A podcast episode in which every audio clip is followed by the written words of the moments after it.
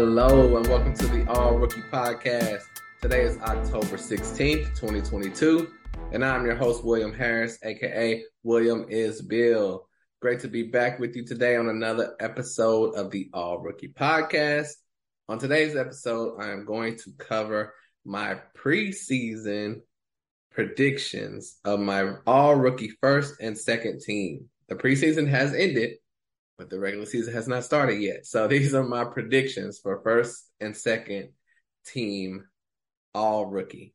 And I mean, it's the name of the show, the All Rookie Podcast. So let's get straight to it like it's nothing to it. Should I start with first team or second team? Let's just get straight into it. I know what you're here for the big name stars, and you're going to hear quite a few of them. I'll start with my number one guy. I'll go ahead and give you a spoiler alert. He's my prediction for Rookie of the Year, Jabari Smith, the forward from Houston with the Rockets. Um, he averaged 21 points and eight boards in the preseason. Obviously, he's not going to do that in the regular season. Those numbers are more than likely to decline a little bit, but I can see him averaging around 15 and 8, 15 and 7 a game for the Rockets this year. The Rockets do not like to abuse their rookies with minutes. We've already seen that they have announced Tari Eason will not be starting and his minutes will be, you know, not what everyone wants to see. So I'm sure Jabari will be on that same path. We're going to want 30 to 35 minutes. He might get, you know, 28 or so per game, kind of like they did with Sengun last year. We wanted him to play 30. He only played 20. But Jabari Smith, I still feel will be the top rookie in this class. Even if he's not, I do not see a path to where he will not be first team all rookie. He led all rookies in preseason points. He did only play one game, but still. My second guy is Paolo Banchero, the first pick overall in the draft for the Magic. In the preseason, he averaged 14 points, five boards, two assists, one steal. I could see those numbers actually being pretty similar to that. He could average probably 14 to 16 points per game, five boards. You know, other stats will be sprinkled in, but that seems about what he will be able to do for the Magic. And that is because the Magic have a really good team. You may think that sounds crazy, but their team is stacked with very talented players, very good rebounders. They don't have a lot of shooters, but they have a lot of young, talented players. And he's not going to be the sole offensive guy. So he's going to have to share the ball, get in where he fits in. He will probably be the number one guy. Him and Franz might battle for that offensively, but there's other mouths to feed. so Paolo, definitely, I feel he will be on that first team as well, and he will be in competition for Jabari for that Rookie of the Year spot. Third on my list, Keegan Murray of the Kings. He averaged 16 points, four and a half boards, one assist, and two steals per game in the preseason. Really good preseason, really good summer league for Keegan Murray. He showed that, you know, a lot of people were doubting should he have been in the top five in this draft, uh, especially taking over Jaden Ivey, he's proven everyone that there is no need to worry about that. He played excellent at every stop. And it's just a matter of playing time with the Kings. Is he going to start or be the first guy off the bench? We do not know for sure yet. I know they said Kevin Huerter will be starting. Hadn't heard the word on Keegan yet, but that will be coming soon. But regardless, he will not be the first or second option on this team. That would be De'Aaron Fox and Domantas Sabonis, and he will have to get in where he fits in, whether it's third or fourth scoring option on this team. But I can see Keegan probably averaging around 12 points, four boards for the Kings, and that should be good enough to get him on that first team all rookie. Fourth on my list, Bennedict Mathurin for the Pacers. Very exciting rookie. Rookie I was super high on. He was my fifth ranked prospect. A lot of people had him 10th, 15th. I mean, it was ridiculous. I wanted to put him fourth above Chet, but I just couldn't do it because I was so, you know, impressed with Bennedict Mathurin in college. I could see his game translating easily, and it has happened. In the preseason, he averaged 20 points, four boards, one assist, and 0.5 steals per game. He did everything the Pacers would want him to do. He's shown and proven that he undeniably should be a starter. And so he could easily be in the front runner for rookie of the year as well. I feel he'll probably average around 13, 14 points per game. His other stats just won't be as high as Jabari's or Paolo's or Keegan's because they're going to put up more rebounds. And, you know, most shooting guards don't really put up a lot of rebounds and or assists. So that's the only thing that's going to hurt him. But it should be easier for him to score points. I suspect him to average 14 to be safe, but I mean, if he is the starter along with Halliburton, he could be pushing up to 18 points, but we will see. A lot of guys we expect to be big time scorers like Jalen Green coming in last year, we were all like, he's going to average 20 points per game. You know, he averaged around 14. So Bennedict would probably be in that same trajectory. And my fifth option for my first team all rookie is still Tari Eason, even though the Rockets came out and said he will not be getting ample minutes on this team. I think that is to keep the trade value of Eric Gordon up. So until Eric Gordon is moved, Tari might have to get in where he fits in. But in the preseason, he was dominant. In the summer league, he was dominant. Preseason, he averaged 18 points, nine boards, one assist, and one steal per game. I mean, he was a force out there. You know, coming into the draft season, I had him projected to go 12th to OKC. I thought he would have been a great fit there. He fell to 17th. A lot of people were saying he's not special. He's just an interchangeable role player. I didn't see that. You know, I saw a big time player that if he's on the right team, he could be very productive and helpful for a team.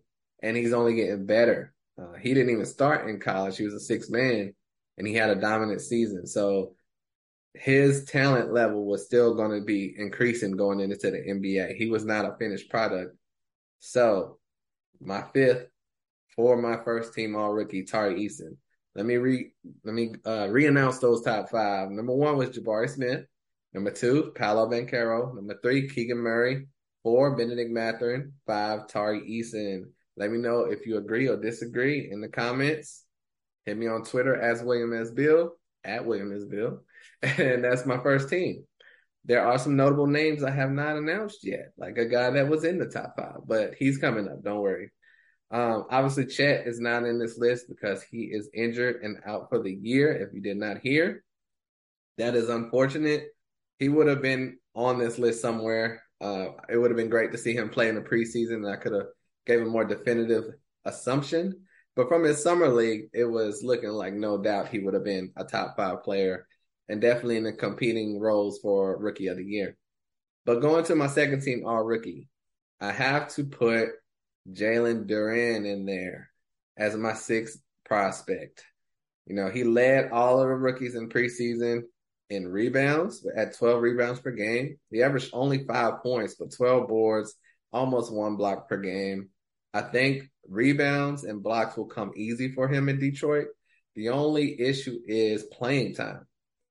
Since the offseason has settled and has ended, two good things have happened for Jalen Duren.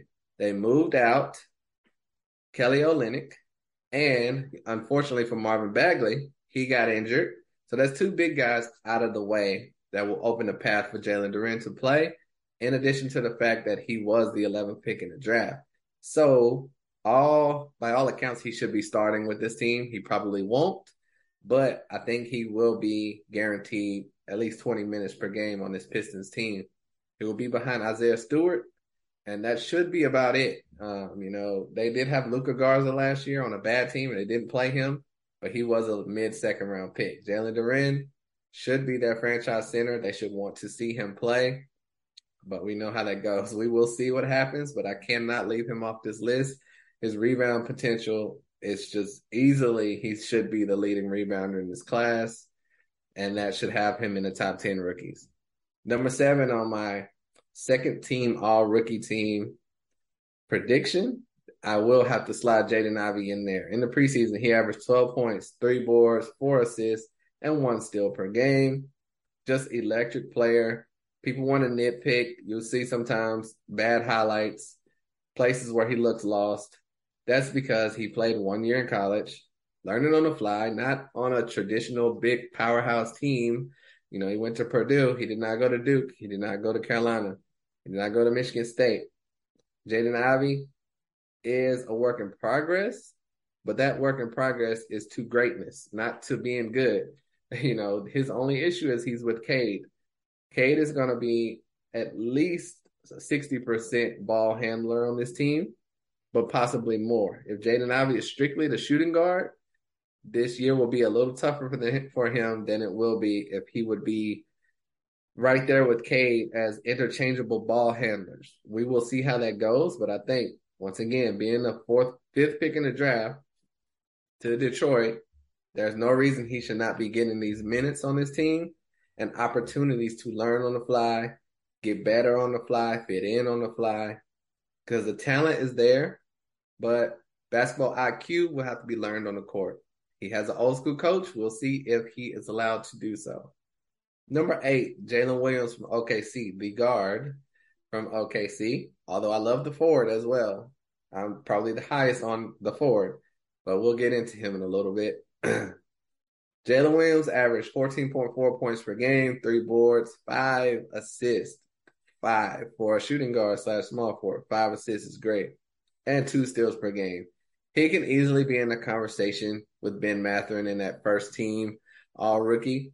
Uh, but he's in OKC. It's a crazy situation there, but he has every opportunity to flourish. Uh, it's really no reason he shouldn't flourish. It's just, I believe if Tari Eason gets those minutes, the points and rebounds are just going to be too hard for Jalen Williams to overcome. But Jalen Williams, those points, and it's looking like assists may be uh, pretty easy for him to achieve as well. Either way, he'll be in this top eight I'm pretty sure I can guarantee that for first team, second team, all rookie. He's been very impressive all off season.